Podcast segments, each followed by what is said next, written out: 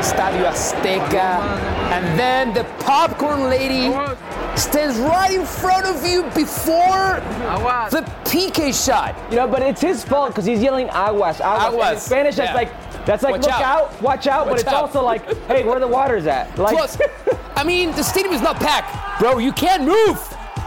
You can't move.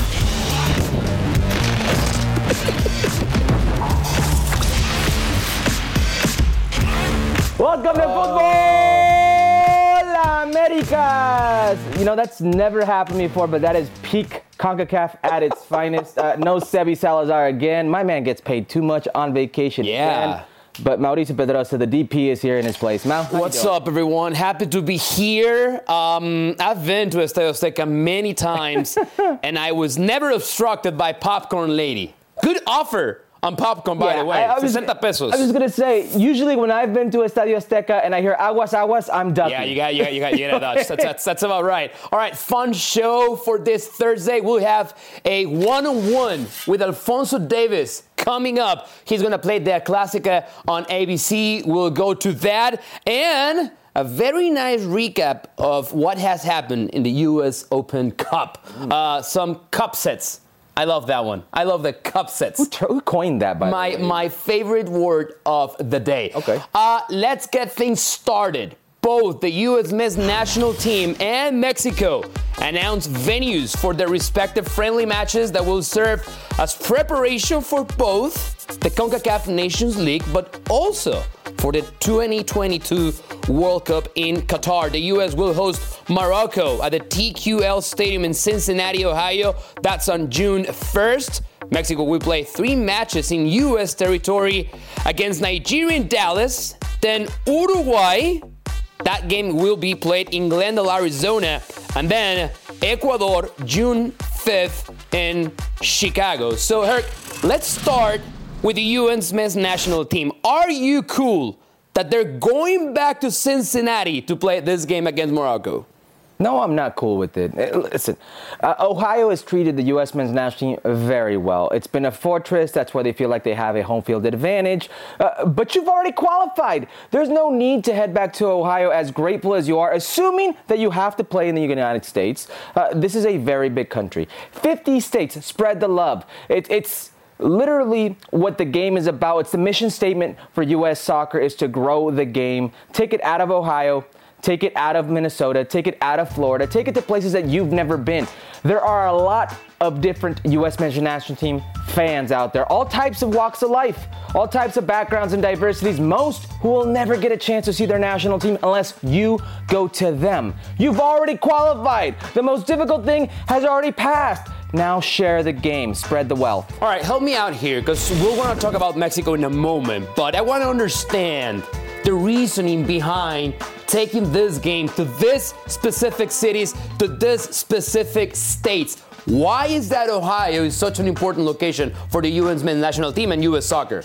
Well, if we're talking about sporting reasons, it's because where they've generated the best results. Yeah, but it's, a friendly match. but it's a friendly match.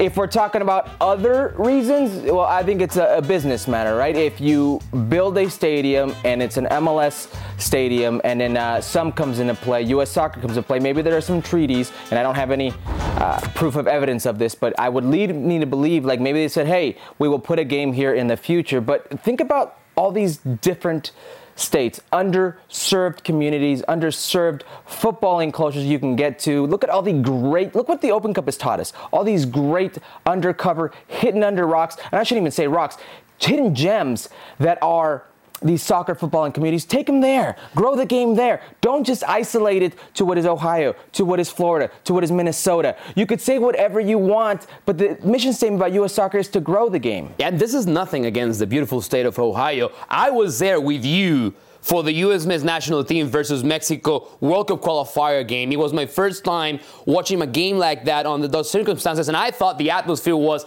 outstanding. Correct. I mean, hats off to the crowd in Cincinnati. I mean, me being Mexican and attending that game, I thought about the Mexican players, and I was like, yeah, this is intimidating. This does feel like a World Cup qualifier game. But when you talk about friendly matches, preparation for either CONCACAF Nations League or the World Cup, you want to have more states involved, right? It's and and and and Mexico we have a saying for the national team, el equipo de todos.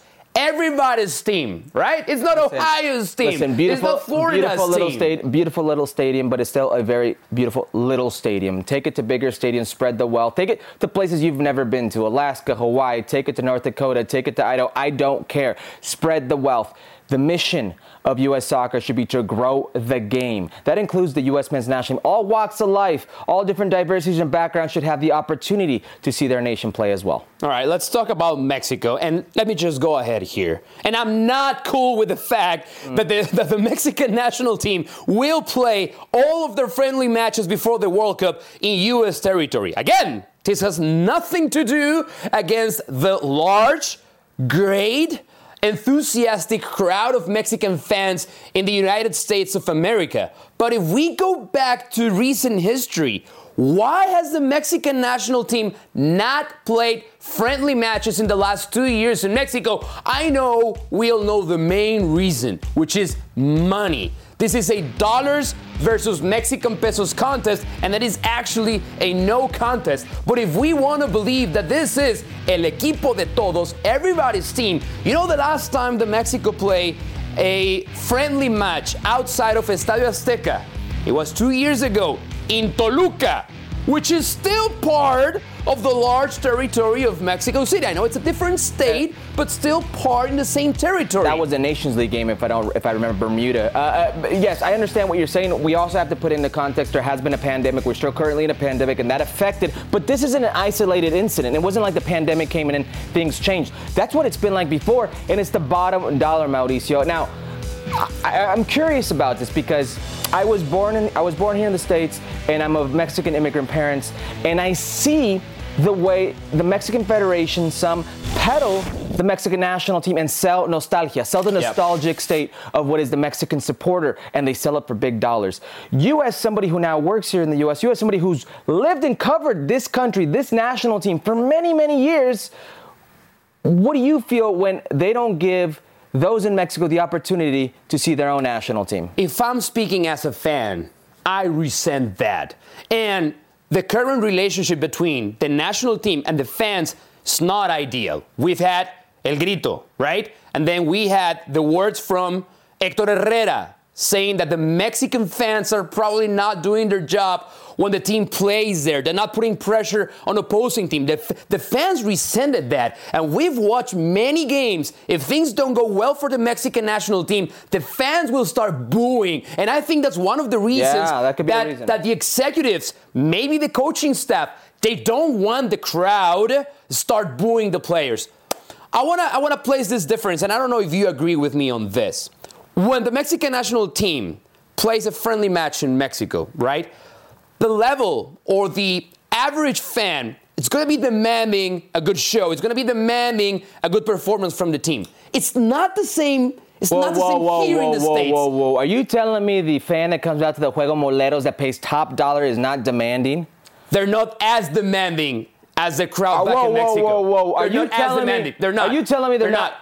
No, you know what? They're not. They're and, and this I say this with all due respect because I've seen it many times. I've seen the Mexican national team go to here a game in the United States, these Juego Moleros, yeah. and they're going to play against a C team, a Croatia C team at AT&T Stadium, and they're going to fill up the stadium. Yes. The stadium is going to be packed. That crazy stadium is going to be packed. But they go to the hotel and they're asking for Chucky Lozano, they're asking for Raúl Jiménez, they're asking for Memo Ochoa, and then they come and find out they're not even in the squad that game. No, and during the game, if they start playing Cielito Lindo, everybody's going to start singing along.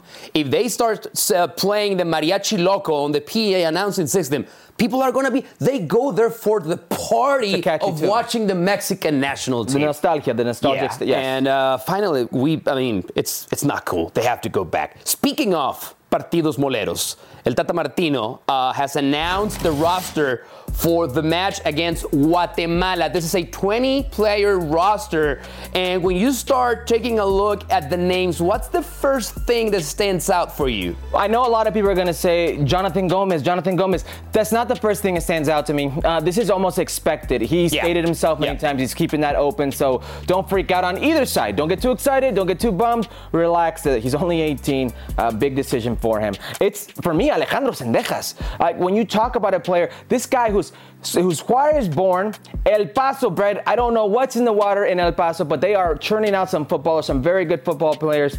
24 years of age, six goals last year. Comes to America, heavily criticized move to Yes. America. Many were like, he's not an America type of player, and he leads America with goals. Former. Chivas player. Former Chivas player, former FC Dallas product, again FC Dallas. This player, 24 years of age, who played on the youth national teams with players like Christian Pulisic. Right now, one of the bright spots, bright stars uh, for Club America. He can play out wide. He's been playing as an interior. Very good for his size in the air. He's only 5'7", good rematador, good header of the ball. He seems to be a very good, balanced player. So the guy who got called in, this is the one that stands out. Now there's also Vigon who did not get called in, who, you know, that's a big head scratcher for No, no Vigon, no Victor Guzman, no Alan Mozo, but there's a reason for that because Pumas will play the CONCACAF Champions League final against hosting Seattle Sounders first leg. So to me, I mean, I think it's a no-brainer. It's a no-brainer.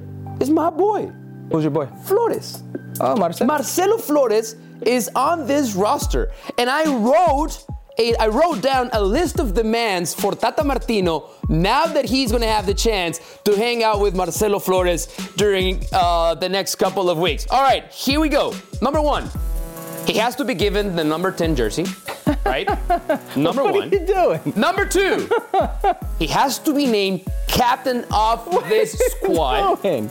And number three, and most important, he has to be assured that he will be included in the 26 player roster for the 2022 uh, My man, you're local. World Cup in Qatar. He's not even That played first team football, and you already want to guarantee him the 10 J. care. Okay, let me tell you. Let me tell you. Tata Martino has made a mistake. Tata. Well, he's, he's made many mistakes. no, but getting it to this point. Yeah. Marcelo Flores to this point right now, now you're going to play him in a Juego Molero against Guatemala where you should win, you should route, and you probably will. And he may feature in that. Do you know what the hype will be around this guy when he does feature like that? There have only been a select few players that have taken that step of national team before first team. Yep. With the Mexican national team. And those players are Giovanni Dos Santos, the Dos Santos brothers, Giovanni Dos Santos, uh, Jonah Dos Santos, and Carlos, Carlos Vela. Vela. All very good national team careers. Gio Dos Santos, you could argue, has a top five national team career. Okay, big players. Yeah, big okay. players. Okay, okay. He's leaving it now in these games that no son tan, they, they, they don't mean anything. No, they're not important. They're not important, and you can easily route the opponent. He could be creating a bigger monster than he thought. Yeah, I think he's made for that kind of pressure. I don't think he minds that No, I'm pressure. talking about Tata. Oh, Tata Martino. Oh, yeah, yeah, no I'm doubt. talking about Marcelo. That's, that, that's big pressure on Tata Martino. The last time, I was trying to think, when was the last time that we hyped a player starting for the national team? You type Diego Lainez. No, you know, I, I had to go all the way back to Nery Castillo. Nery Castillo, Come on, Nery, 2007. Nery Castillo was playing in Europe. he was playing in Europe. Okay. Marcelo Flores is playing no, in Europe. first division in Europe. Well, he was And he was a dual called, and, oh, national we already had Mikel Arteta talking about Marcelo Flores. Come on, that's a- gotta mean he's a dual national who get called up for Greece as well, so there's a bit more like, hey, well, actually, he's a dual national as well. Well, by the way, I, I, I, I talked with a reporter who asked Mikel Arteta that question, and then he said that uh, off, off the record, Mikel Arteta is very pleased with Marcelo Flores. All right, let's move on. Let's run it back. Speaking of Mexican national team players, my goodness, he is back. Tecatito Corona scored for the first time as a Sevilla player. He actually scored twice. He hadn't scored in league play since January 29th of last year. He's looked really good since joining Sevilla. Herc, why? uh, because he's confident. I mean, how obvious is this turnaround? Look at both goals, at by the the, way, in the box. Yes. Uh, Almost like a second number nine. He's more of a dribbler, more of a wide player, but he's showing he could step in the line. He's showing he could play the box area very well. When he was at Porto, you remember the blacklisted players, how everything started with Tata Martino? He was actually one of the originals. Right. Remember Jose Conceição getting upset because he didn't want him to take a transatlantic flight to just go see El Tri and Tata Martino. Tata Martino got upset, then it became upset with Jose Conceição, then upset with Tecatito Corona. It was a toxic environment. He's happy now. He's playing, he's thriving. He's playing with a coach who knows him, a coach who values him, a coach who actually plays him and Tecatito Corona, for the better part of, I would say, the last six, seven years, has been a very consistent player. Sans this year. He's doing it right now with Sevilla. Uh, he's showing us what we've always seen. Yeah, we had uh, a conversation with Moises Llorens earlier this Thursday on Ahora o Nunca, He's La Liga insider for ESPN, and he mentioned something that really concerned me, that there's a chance that Julen Lopetegui will yeah. not be Sevilla's manager for next season. If that's the case, that's going to be a big problem for Tecatito Corona because Lopetegui was crucial in yeah. Sevilla signing him. If Lopetegui stays, then I'm very confident that we'll finally have her a very good Tecatito Corona, a Tecatito Corona in a very good form for the World Cup, something that we don't really necessarily have seen in his national team history. Yeah, I'm still okay because of their history because of Sevilla and the club that they are. I, think they will get a good coach no matter what, and he's a good player no matter what. He's going to prove it. He seems to be that type of player. He proved that at Porto when he had an opportunity to play. He's proven it here in the brief time in Sevilla. Yeah, so it's good to see him doing well like that. It's only an internet rumor, amplified, by the way, by Marca about the possibility of Raúl Jiménez joining Bayern Munich in the summer. It's not clear that Robert Lewandowski will re sign with Bayern.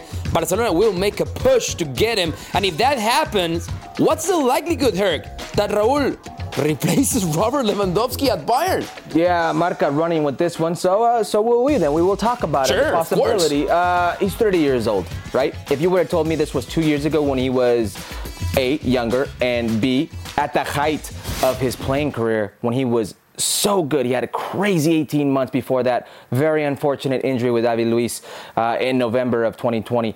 Before that, I would have said Crazy possibility. Absolutely. Yes, this could actually make sense because he was at that playing level. He's not at that playing level right now. He's not at the playing level right now. He's not at the confidence level right now. He's 30 years old. He's got six goals this year in the Premier League. A lot of those out of the penalty spot. He's not the same player as of yet. I have a hard time, not because he's not a good player. I think if you put him in, he's not going to stand out. Like he's not going to yeah. be out of place. You know, he's a good player. But at 30 years old and Bayern Munich, the ability to go out and get anybody they want in the world, I just I see this as a stretch. So if I had read that report or rumor uh, without that final final words, replaces Lewandowski, I might have had a better chance of believing the whole thing. Raúl Jiménez, if he ever signs for Bayern, I don't think he will be the one player that Oliver Kahn or Hasan Salihamidzic, the sporting directors for the club, are thinking to replace one right. of the best, if not the best, number nine in the world. Uh, Choupo-Moting was supposed to be that guy, and he hasn't seen much minutes because Robert Lewandowski never comes out of it. He plays every single minute because he wants to break every single record. Now, if Lewandowski leaves, and there's another big-time number nine for Bayern, but also they want someone to give some quality minutes, then I think there's a chance that there's some truth to these rumors, but not player for player, no. not Raúl Jiménez, especially because of his age replacing Robert Lewandowski. Yeah, if this was two years ago when he was at the height of his career, when Maybe. honestly his name was being circulated with the best players in the world, maybe. Yeah, okay, this is not a rumor. It is actually a report from the Washington Post reporter Steven Goff. He tweeted that DC United has exchanged proposals with Gareth Bale's agent to join the club on a free transfer. His Real Madrid contract expires this summer. If that happens, would he be then be the best player in the region, Herc? Absolutely, Major League Soccer, Liga MX, whatever you want to put any league up here, he would be the best player. He's only 32 years of age, and I know what many are saying. Wait a second, but he's not even played for Real Madrid. Yes, he doesn't. I would say that for Real Madrid because contractual stuff, because he's in a fight uh, well, right there contractually. When he played at Tottenham, he's a very good player. And did you not see him play against Austria in that World Cup qualifier in the playoff? He's an insane man on the mm, field. Mm. He would be the best player in Major League Soccer by far. Okay. He would be the best player in Liga MX. If you don't see it, it's because you're choosing to acknowledge it and you're bringing in ignorance. This is a very good player, so wow. very good age. Wow. No, no, uh, yes, um, yes. And if DC, that's the only thing, uh, caveat here. If DC gets him, uh, I'd be a little shocked. But if he can come to Major League Soccer, automatically. All right, then allow me to bring ignorance into the conversation. allow me to ignore what you just said. Uh, if this Kern, Gareth Bale, comes to Major League Soccer, he would not be even the best player in the league. If this Gareth Bale comes, let me ask you a question. Uh, that famous banner, right? That famous banner. Wales, Golf, Madrid. You know who he is? If, if that's the Madrid? case, where, where does DC United stand there in that on that banner? Is it DC United, Wales, and Golf, Golf, Wales, DC United. Where do you think his priorities are going to be? You're talking about a guy who scored more goals than Ronaldo at Madrid. Yeah, long. I mean, he hasn't scored in a while, by the way. He's won four Champions League. This is still a very good player.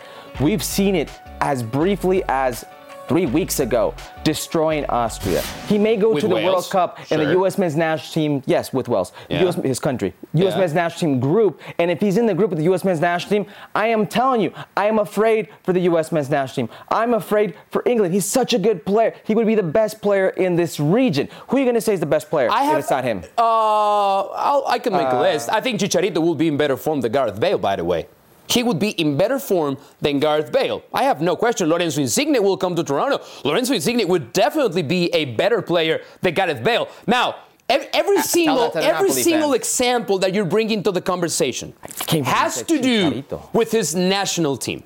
With his national team. If he's not motivated, right? He plays for Real Madrid one of the most, if not the most historic club in soccer. What is going to motivate him, right? To play for DC United. Where is he going to find like, his motivation? I, th- this baffles me when players say when he wants to, if he's motivated. that's, that's the case. Just retire if you're not motivated. He you think, you, think he, you think he's hurting for money? Uh, you no. really think Gareth Bale no. is hurting for money? No. You don't think he, he would rather sit on a golf course somewhere if, if he, he, didn't want to play? We, we have to, everybody, and this isn't just, I'm not talking to you, Mal. Everybody, stop with the. He wants to go play golf. He's not. Yes, he wants to go play golf. He like, does. Get out of here. He like, does. Seriously. Take yourself seriously for a second. This is a professional football, a very good a, a, a once in a, in a generation type of player that you're, we're having doubts Let about playing in Major League Soccer. Has he behaved? We're having doubts about him playing in Major League Soccer. Let me ask you this: Has he behaved as a wow. professional club player as wow. of recent? Has he behaved as a professional player recently with Look Real at his Madrid? resume. He has not. The Look answer at his resume. He has not. No, he has not. DC United doesn't need that, by the way. Are there any good golf courses around the DC United area? There facilities I'm or sure something? Yeah. Okay. Well, um, that's that's good for them. All right. Um, bad news regarding U.S. men's national team players and injuries. Hoffenheim announced that Chris Richards is out for the season with a thigh injury. Likely that ends his tenure with the club. He's there on loan from FC Bayern München. This only adds hurt to a long list of U.S. men's national team players that have been, have uh, have struggled with injuries lately. Yeah, he got injured um, with the U.S. men's national team, and this could be something that lingered over. Maybe he's compensating, uh, but it is it is another injury, and it's unfortunate because as you look at the names there, Weston McKennie, Giovanni Reyna, Matt Turner, Chris Richards, Sergio Dest, Daryl Dike, Brenden Aaronson. It is an exclusive list, and it seems to be uh, growing and growing. But these are also young players, yeah. and, and what I will stress is these little things, soft tissue, et cetera, et cetera, they happen to every footballer. It's going to happen. They need to learn how to roll roll with these punches. Blessing in disguise that the World Cup is not played in the summer, right? This podcast is proud to be supported by Jets Pizza, the number one pick in Detroit style pizza. Why? It's simple. Jets is better. With the thickest, crispiest, cheesiest Detroit style pizza in the country, there's no competition. Right now, get $5 off any eight corner pizza with code 8SAVE. That's the number eight, S A V E. Go to jetspizza.com to learn more and find a location near you. Again, try Jet's signature eight corner pizza and get $5 off with code 8SAVE. That's the number eight, S A V E. Jet's Pizza. Better because it has to be. The good, the bad, and the ugly. courtesy of the third round of the U.S. Open Cup. We'll start with the good.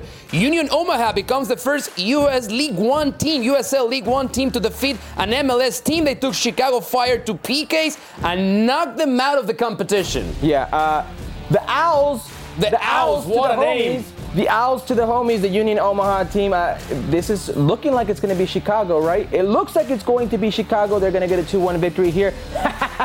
no, my man Alex Touche. Is it Touche or Touche? I do not know. But watch this. I'll say 121 minutes. Go ahead, 122 minutes. Yes. We're going to send it to penalty kicks. This is, these are, I should say, the defending USL League One champions. That's right. That's like what tier three, third division, the old D3. I'm a D3 USL alumni. Take them to the house, homies. Come on, penalty kicks, low Yes. standing. Ah, you got it. Game played at Soldier Field. We can only imagine what it means for these players that moment. Good for them. Good for the Owls. Uh, my college team was also called the Owls, Los Bulls. Now the bad, we no longer have amateur teams. Both the two remaining were eliminated. FC Motown and NC Fusion under 23 both out of the U.S. Open Cup. Yeah, uh, well, this is right here is uh, the Carolina team against the Richmond Kickers. Uh, that one, unfortunately, That one lost to Richmond Kickers, uh, Yeah. but took the look. Both teams took their pro opponents to the brink. The Fusion gave up the deciding goal 118th minute, and then FC Motown. This one hurts because they lost to the Rochester Rhinos. Oh, I'm sorry, New York. It's not the Rhinos anymore. I Oh. hate that. They should have kept the Rhino name. They ended up losing, but more power to them for getting this far.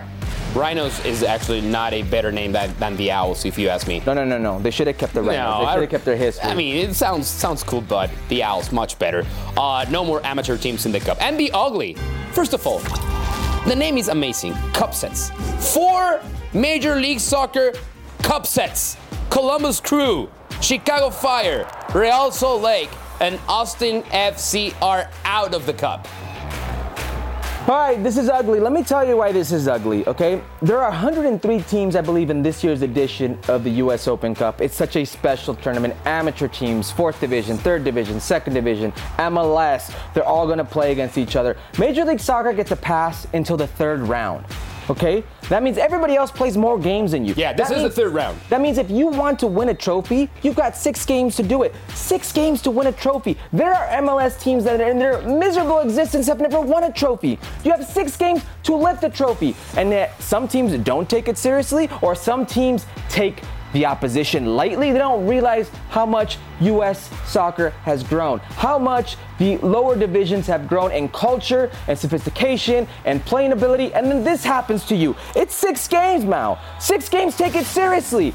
Serious clubs, they want to win trophies. Six games, and you lose to these teams. More power to these teams, more power to lower division football because they are taking it seriously. Yeah, six games in the span of seven months. So you can actually take the time to play to play seriously, right? That's all we ask for. Take it seriously. You know what six games are? The amount of games Matias Almeyda and San Jose Earthquakes can lose in a month. That's all it takes. That was probably uncalled for, but okay, we'll take that. Uh, the San Antonio Austin game decided in the 96th minute. That's the game winner. San Antonio knocking Austin FC out of the Open Cup. All right, let's move on. By the way, awesome scenes looking at the crowd. This is what it's gonna look like. The round of 32 matches will be played May 10th. yeah. Oh, by the way, the winner of the Open Cup, 300K. Yeah. That's more than MLS Cup for the championship. That's more than you get for winning MLS Cup. Six games. Not bad at all. And here we have the rest of the games. These are the games that will be played May 11. Remember, there's a regional draw Yeah. still in this uh, phase of the tournament. As our good friend Sebastian Salazar pointed out on social media, heartbreaker that there isn't more of these MLS Yeah. versus, you know, USL lower division team matchups. I agree. Uh, I'm rooting, by the way, for uh, Rochester, New York. That's my team. The Rhinos. They're not the Rhinos. The Rhinos. That's going to be my team from now on. The. Rhinos. All right. According to sources, Carlos Vela and LAFC have reached an agreement on a contract extension at least until the end of the 2023 season. He would reportedly remain on the roster as a designated player. No more details on the salary or if the contract extension is actually past the 2023 season. At least one, two more seasons for Carlos Vela at LAFC. No surprises here, right? Well, let's reserve judgment until we get the contract details. But sure. the way he was playing, the way Carlos Vela was playing, four goals, two assists, looking like the Carlos Vela of old. And I'm not even talking about the goals and assists. I, I just mentioned them. But if you look at that LA Galaxy game, he's looking more and more like his normal self. That's a good thing for Major League Soccer. So, so we we called the game on Sunday. I don't I don't still believe he's 100% where he wants to be.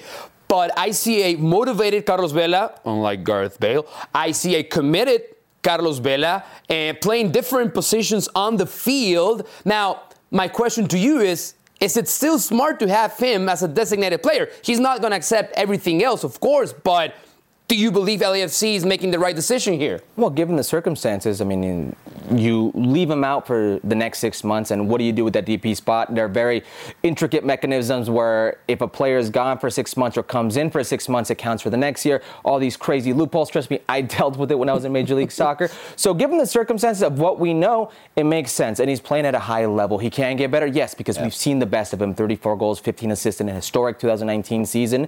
Uh, but this is more of the Carlos Vela that we're used to seeing. So, yes. Yeah, start the season with a bang with the hat trick on their first game. More Major League Soccer news. DC United fired their manager, Hernan Losada. Only six games into the season, the team had lost four games in a row, last place in the Eastern Conference. Surprised her by the timing of the uh, by the timing of the firing here? By the timing of the firing, yes. Now, people can say, and we've seen reports, Pablo Maurer of The Athletic has reported very well, uh, of sources claiming that there was friction between Losada yep. and players, Losada and upper management. That is fine. Okay, I can accept that, and maybe that is a part of the element of why he left. But you gave Ben Olsen 10 years, 10 years of a team that was just there, irrelevant. And Losada is gone after one season, or not even uh, one year, I should say, uh, not even a full season. You don't give him time to implement his style, his players, his way, pull the rug from underneath. You've heard Julian Gressel. I heard his podcast. He explains very well. Uh, Losada expected a lot of things out of his players, both on the field and off the field. More professionalism, uh, high maintenance, high style of play. It was very rough for those players, very Bielsa running yeah. those players into the ground. I will say this then to the DC brass, Kasper and Co what are you doing? What do you think would have happened? like, uh, Major League Soccer is a very physical league. Do you think that DC United was going to run everybody into the ground? That you knew something that everybody else did not? That you were going to get these things going in under a year? That Losada was going to be the man and he was going to light the league on fire with this amazing roster that you put out, a playoff roster they call it. That's what you want to give your fans? A playoff roster? That is the bar. So it's not surprising. I jokingly called them last season the San Jose of the East, and it very much looks that way. Well, both well San Jose and now DC United both have fired their managers uh, early in the season. My only question is, it came as no surprise that this was his coaching style, right? Everybody knew. If you did your homework, you knew this might have happened, that this was his style. He was hard on players. He demanded a lot during the week, coming early, watching film, uh, a lot of attention was put on the, on the, on the diet, yeah, uh, weight the checks, training hydration the field, testing. recovery. If you did your homework, you knew you knew this was his style. So uh, it's it's it's a little hard to understand yeah. that this is the only reason why he's been fired here. Yeah, I, and I just add to this. Uh, it's being reported that one of the final straws was him wanting Steve Birnbaum, his captain, to go to the Open Cup game, and upper management saying no he needs to rest, he's going to stay, and him saying, well, if the head coach can't pick like what's going on here, why hire him? exactly. Exactly. Not let him exactly. coach. And, and to these players who felt like maybe it was too harsh, too professional. Uh, you play a game for a living. You're so blessed and fortunate to play a game for a living. Julian Gressel himself said, yeah, maybe he was hard, but he wanted to get the best out of you. Maybe a little self reflection there. Players are too pampered sometimes, man. Sometimes they're too pampered. Uh, his assistant, Chad Ashton, takes over, most likely, according to our Jeff Carlisle, until the end of the season.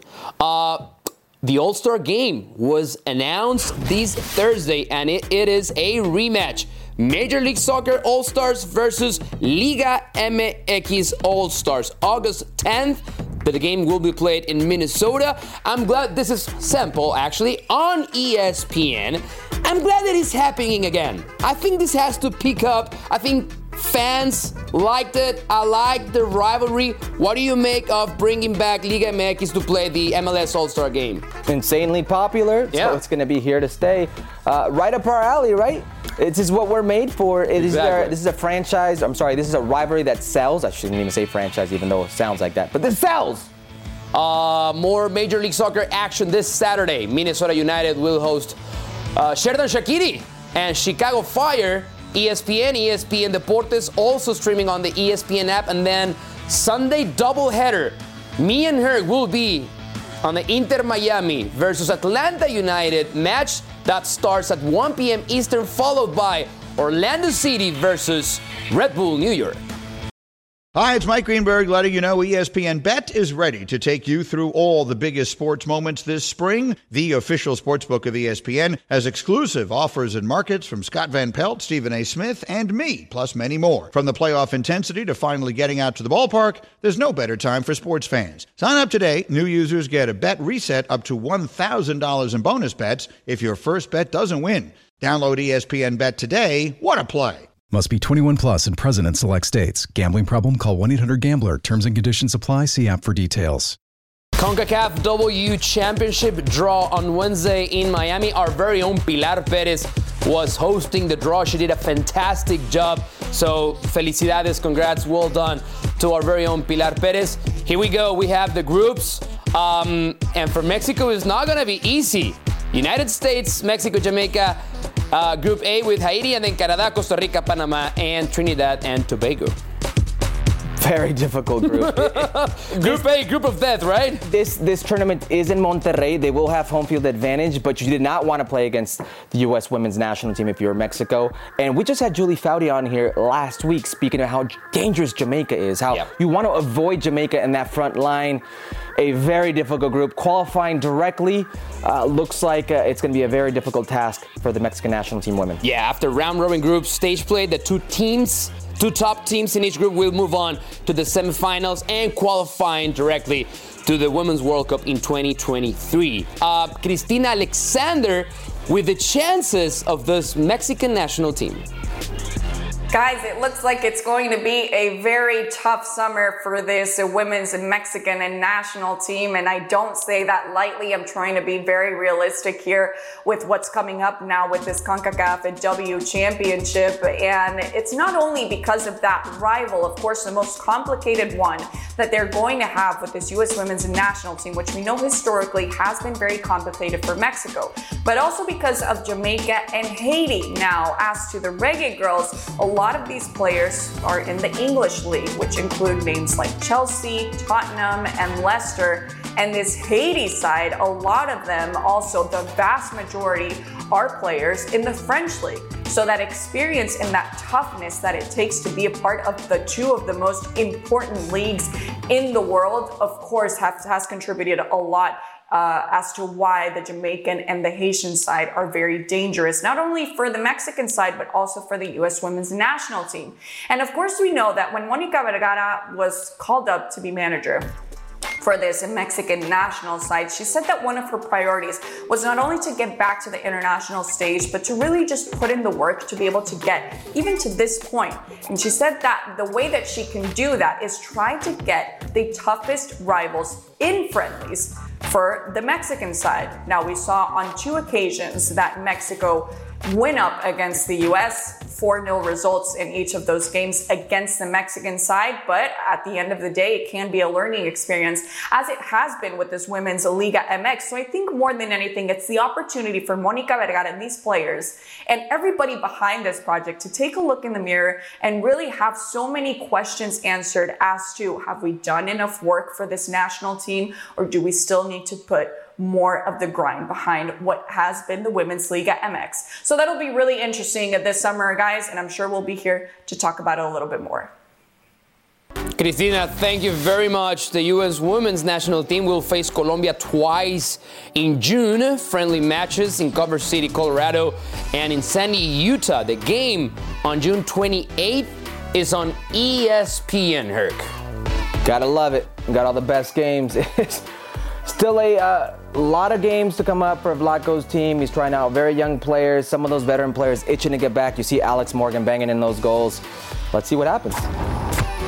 So here we go. International friendly. The U.S. women's national team will play Colombia. That's going to be on a Tuesday, June 28, 10 p.m. Eastern, 7 p.m. Pacific on ESPN. We all know breakfast is an important part of your day, but sometimes when you're traveling for business, you end up staying at a hotel that doesn't offer any. You know what happens? You grab a cup of coffee and skip the meal entirely. We've all been there. But if you book a room at La Quinta by Wyndham, you can enjoy their free bright side breakfast featuring delicious baked goods, fruit, eggs, yogurt, and waffles. And really, who doesn't want to start their day with a fresh hot waffle? Tonight, La Quinta, tomorrow, you shine. Book direct at lq.com. If Sebi is watching, he's gonna like this topic. America. He's on vacation. He's not watching. We'll see. Fifth win in a row. Uh, hosting Leon, nice W Wednesday night at Estadio Azteca. Fernando Ortiz seems to have found a starting 11 that works. Now, America, they're tied for most goals since March 6th and conceded the fewest goals in Liga MX. What a golazo this is. Fernando Ortiz team. Zendejas with a fantastic goal. This is this this was this was drawn, right? This was part of Fernando Ortiz's magic, working his magic as a manager. Oh, oh, oh yeah. That, that's what he was doing, work, working his magic as a, as a manager. Uh, okay, where would you like to start with this America team? Because, okay, this is essentially the same group that did 73 points with Santiago Solari in a calendar year. Yes. Okay, which is a Liga MX record. It's a very good group. It could be pragmatic. It could be uh, zero brillantes, cero brillantes. That means, you know, not spectacular at all. It, it could be boring to most, but it's effective. Okay? As pragmatic and boring as it, it's effective. And they went back to defending, and they're doing it very well. But when Solari was there, they got into a rough patch, and Solari was as much to blame as anybody else. He was putting so much pressure on these players by how he exter- how he was, uh, I guess, showing that to the press, how he mm. was showing that pressure, crumbling under the pressure to his team, that it was going against them. He's out, they come in, it's still the same team. Muscle memory kicks in, and also their calendar has gotten easier. Let's let's state the obvious here, and then I'll go through it. Okay, they played against Michel Leaño's Chivas. Okay, Yeah. not very good team. Draw. Toluca's Toluca, uh, who's been horrible, they Yeah. won. Okay? W, yeah. Necaxa team that it was a 91st minute goalkeeper error that gave them the win. Okay, a Juarez team who's been awful, and Xolos who've been not great, and then a Leon team that managed to finish the game miraculously with eight players. I don't know what's going on in Leon. We'll but- talk about that in a second. it's been a very favorable calendar for Club America, but they've been doing their job. They've been doing their job. If you have a favorable calendar, you have to take advantage of it, right? Correct. And they are taking advantage of it. I agree with your take on Solari. Yes. 100%. I disagree with your take that this is a boring team. And what? No, no, no, no. Their style during the 73 points. Like, Okay, that's oh, okay, that's because Yes. this team under Fernando Ortiz, they're not boring. No. They're playing good good soccer. Look at the numbers. They are not Tigres yet, yet Tigres lost against uh, Necaxa the other day. Rotation. So I like the way Fernando. Ortiz is going back to basics. The fact that he's using one of the best players in Liga MX, Álvaro Fidalgo, as a second holding midfielder next to Richard Sanchez. The fact that Alex Zendejas has found his place in this team on the right hand side. The fact that Federico Viñas starting as a number Yeah. nine. I know he hasn't scored much, but the way you see him involved in the build-up, that's all on Fernando Ortiz. Why was Diego Valdés, the resurgence of Diego. and Diego Valdés, that's the key because you have a playmaker who's making plays. He's scoring, he's assisting, and I'll tell you this I know Pachuca's looking great. I know Tigres, they look good even though they The lost next two opponents They lost a few days ago. Yes. Yes. But no team will want any part of America come Liguilla time. No, No team. No, because it's as many t- as many have stated in our industry, eh, el animal de liguilla. They're, they're an animal. They're a beast when it comes to playing these. They they know what it's about. There are those teams who just know what how to do and how to get it done in, in this playoff format. They're one of them. I will stress that this is still the same team that had that rough patch with Solari. Still the same team and a very young manager with Yeah. Ortiz. They are getting their footing though, and that's a very scary thing for a lot of players. Now, let's not forget, yes, because Ortiz, this is his first experience as uh, the coach of the first team in Mexico. He had previous experiences in Paraguay, not very successful, but next to him, Raul Rodrigo Lara, a legend of Club America who knows all about liguillas. That was the that was the big knock on Santiago Solari. He doesn't know how to coach, how to play liguillas. Well, now there's a coaching staff that most likely they do know what they're gonna do come liguilla time. Um, so you you mentioned Leon, and Eh, we have to talk about Leon. Ariel Holan resigned for the second time as Leon manager. This time his resignation was accepted. He didn't want to touch on his relationship with the players, but Herc, it seems like that relationship was not ideal. So, uh, le tendieron la cama is a, is a phrase How do you say that used. in English, They the made his bed. Pretty Oh, much yeah, saying that the players tanked to get him out. I do not believe that, but there was a toxic environment there. Created by Holan? Could be. But it needed to be said and it needed to be get done, and he's out.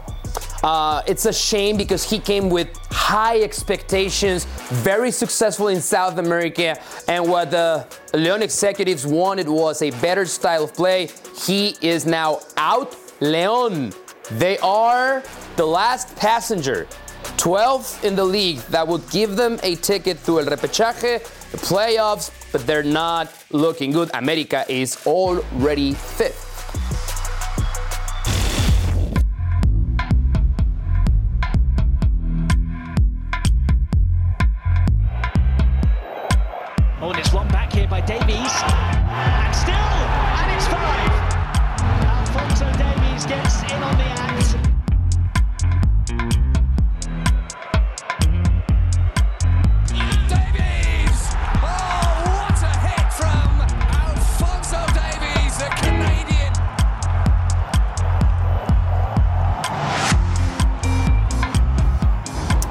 Alphonso Davies is CONCACAF's best player. There's no room for debate. He missed the second round of the octagonal, but Canada made it back to the World Cup. They're going to play the World Cup for the first time since 1986. He's going to play their Klassiker on Saturday against Borussia Dortmund on ABC, and our very own Archie Rhind-Tutt had the chance to have a conversation with Fonzie.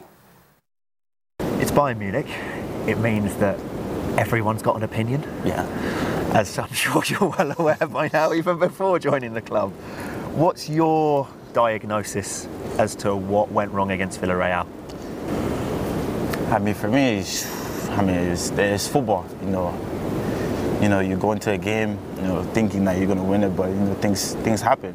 I mean, take nothing from Villarreal. They're a great team. You know, as you can see in the first leg, they, they can play football. They play football. You know, they they rose to the occasion, and uh, yeah, we knew that it wasn't our best game um, away from home, and uh, coming back here, you know, we, we prepared for, for them, and uh, our mindset was right. Guess um, I don't know things things happen. Uh, you know that low. Uh, we had the ball. At, I think 70, 60 percent of the time. Um, we had a lot of crosses, a lot of chances to, to score, but I mean, you know, we just couldn't couldn't do it. You know, they had uh, one break and there you go, punish us at this high level. You know, just one opportunity sets you apart from the rest. And you know, they, they came out here, they played well, and yeah, we're devastated with the loss, uh, devastated about the loss. But uh, we keep our head high. You know, we still have something to fight, to play, to play for uh, this year, and uh, definitely go go again next year. But uh, you know, with more hunger and more fight. How's it going up against Erling Haaland for you? He's Yeah, I about one of the only players who's as quick as you as well in that team. Yeah, I mean he's uh, he's a big guy. You know, when the ball gets played, it's very hard to to muscle him. You know, he's strong. Uh, he's also quick as well. So, I mean, we we're smart when we defend him. You know, we know that he likes to run in behind, and for us, we just have to stop the stop the, the ball going behind. We know that can't stop every ball. It's gonna happen, but uh, yeah, I mean, I think we're we're gonna do we're gonna do the job. Is winning the Bundesliga alone enough for Bayern Munich? No, obviously, you know, winning the Bundesliga is a, is a tremendous, you know, accomplishment. Um, you know, uh, we've won it uh, many times, and obviously, we want to keep winning it, and also more and more. So, yeah, for us, um, you know, we're hungry. We want more, and uh, if we could have added, you know, another two trophies to the cabinet, or even another five, would have been amazing. But, uh, but yeah, I mean, for us, uh, you know, it's a, it was a long season, and uh, yeah, we're, we're we're hungry to win this title, and we're we're ready for the fight. We got to talk about Canada as well. Sure. Because uh, you're going to the World Cup. Yes, very exciting, very exciting. I'm happy for that. And tell me how you felt before that game where you qualified. Because I, once you're into the game, you know, there's Alphonso, the, the player, but Alphonso, the fan. Yeah. What What are those hours like before?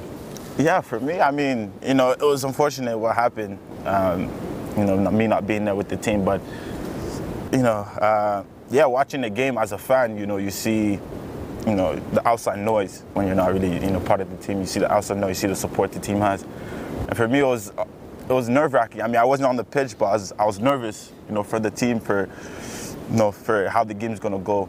Um, we knew that Jamaica was a strong team. We knew the, the kind of players they have, and you know we were motivated because uh, we just came off uh, came off a loss. Um, I think it was in uh, I forgot who we played before, but we came off a came off a loss, and we told ourselves we need to win this game.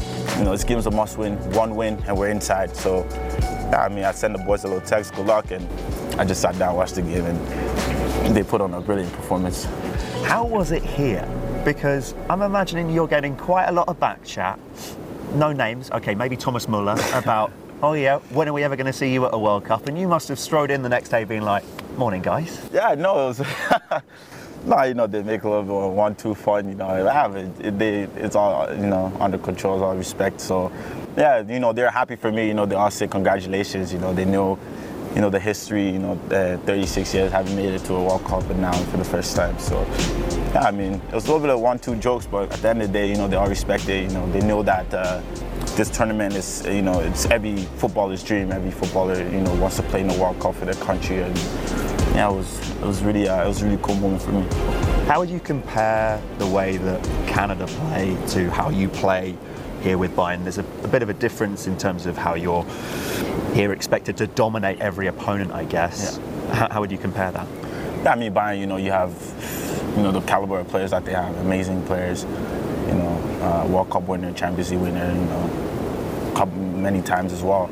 So yeah, here, you know, it's just me doing my job, and same with Canada as well. You know, we have we have some great players as well, and there it's just me doing my job. You know, wherever the coach posts me, um, you know, for Canada I play a little bit higher up the pitch. Here I play, you know, defense. So yeah, for me it, it doesn't matter wherever wherever the coach posts me, wherever I, I play, try to do the best as, as I can. Talk to me about that goal you scored against Panama. The one where you're out on the touchline, and Yes. just as a viewer, I'm thinking, well, there's no danger. Wait, what? What's he done? like, Yeah, uh, I mean, the goal started. You know, Panama had the ball for I think a minute or a minute and a half. You know, they're switching the ball back and forth. You know, we're getting a little bit, uh, a little bit. You know, we knew that uh, we had to win that game. You know, I think it was one-one at the time, and uh, and then me and Tajon actually switched positions. I went to the right side. He was playing on the left. Johnny was playing on, up top and uh, the ball got loose in the box. And uh, I knew Johnny knew that I was on the right side. So when he played the ball, he expected me to be there. And fortunately, I was a little bit further back. And as the ball was rolling out, I started running to the ball. And then I saw the defender actually slow down. That's why I picked up pace a little bit more. So when he slowed down, I picked up pace. I slowed down a little bit because I thought he was just going to kick it out. But then when he lifted his, his uh, I think it was right foot, I was like, okay, this, this ball's mine. So I kept it in. I actually looked back at the linesman to see if he put his flag up. But he didn't, so I just ran to goal. And I knew Tajon was on the other side, but at that situation, it was 1v1. So, and I was in the box, so I was, to my side, I was like, I have to beat this guy and get a shot on goal. So, yeah, when I, when I cut to my left foot, I had one thing in mind, goalkeeper side. And the rest. It worked out. the rest worked out. So, you're going to be at the World Cup. How do you how do you see that now? What can Canada do? I mean, yeah, I mean, the first thing is, you know, we make it, which we're very excited, and yeah, we know this is going to be the biggest test in, in our in our history of the country, and you know, against uh, cl- uh, teams like this, uh, countries like this.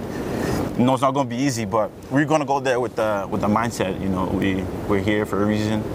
We're excited. We're happy to be here, and we show the world what we can do. Let's run it back. Alphonso Davies, best the Klassiker moments. We have an assist. That brilliant, beautiful left foot of it. Thomas Mueller. It- it's the type of assist. Look at this curling, oh shaping right onto Oh God. Thomas Mueller's head. Even I could score with an assist like that. He's not just all speed. He's not just all one v one v one ability. This man can play a ball. He can strike a ball. All right, if you like that assist, what about this one?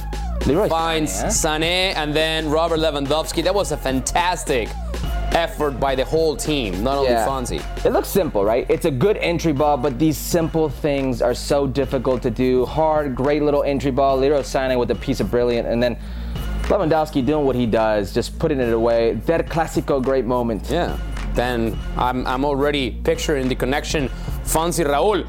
Look at him here, defending Erling Haaland. No, no, it's the speed, it's the meek meek, as our good friend Thomas Mueller would say. He was like a good 30 yards away from the play. It's Erling Braut Haaland right there. You think he would put this away? Nah, nah, nah, not on Fonzie's watch. He's played four League de Clásicas, won them all. And the new edition of the Classic Bayern can win the league on Saturday if they beat Dortmund.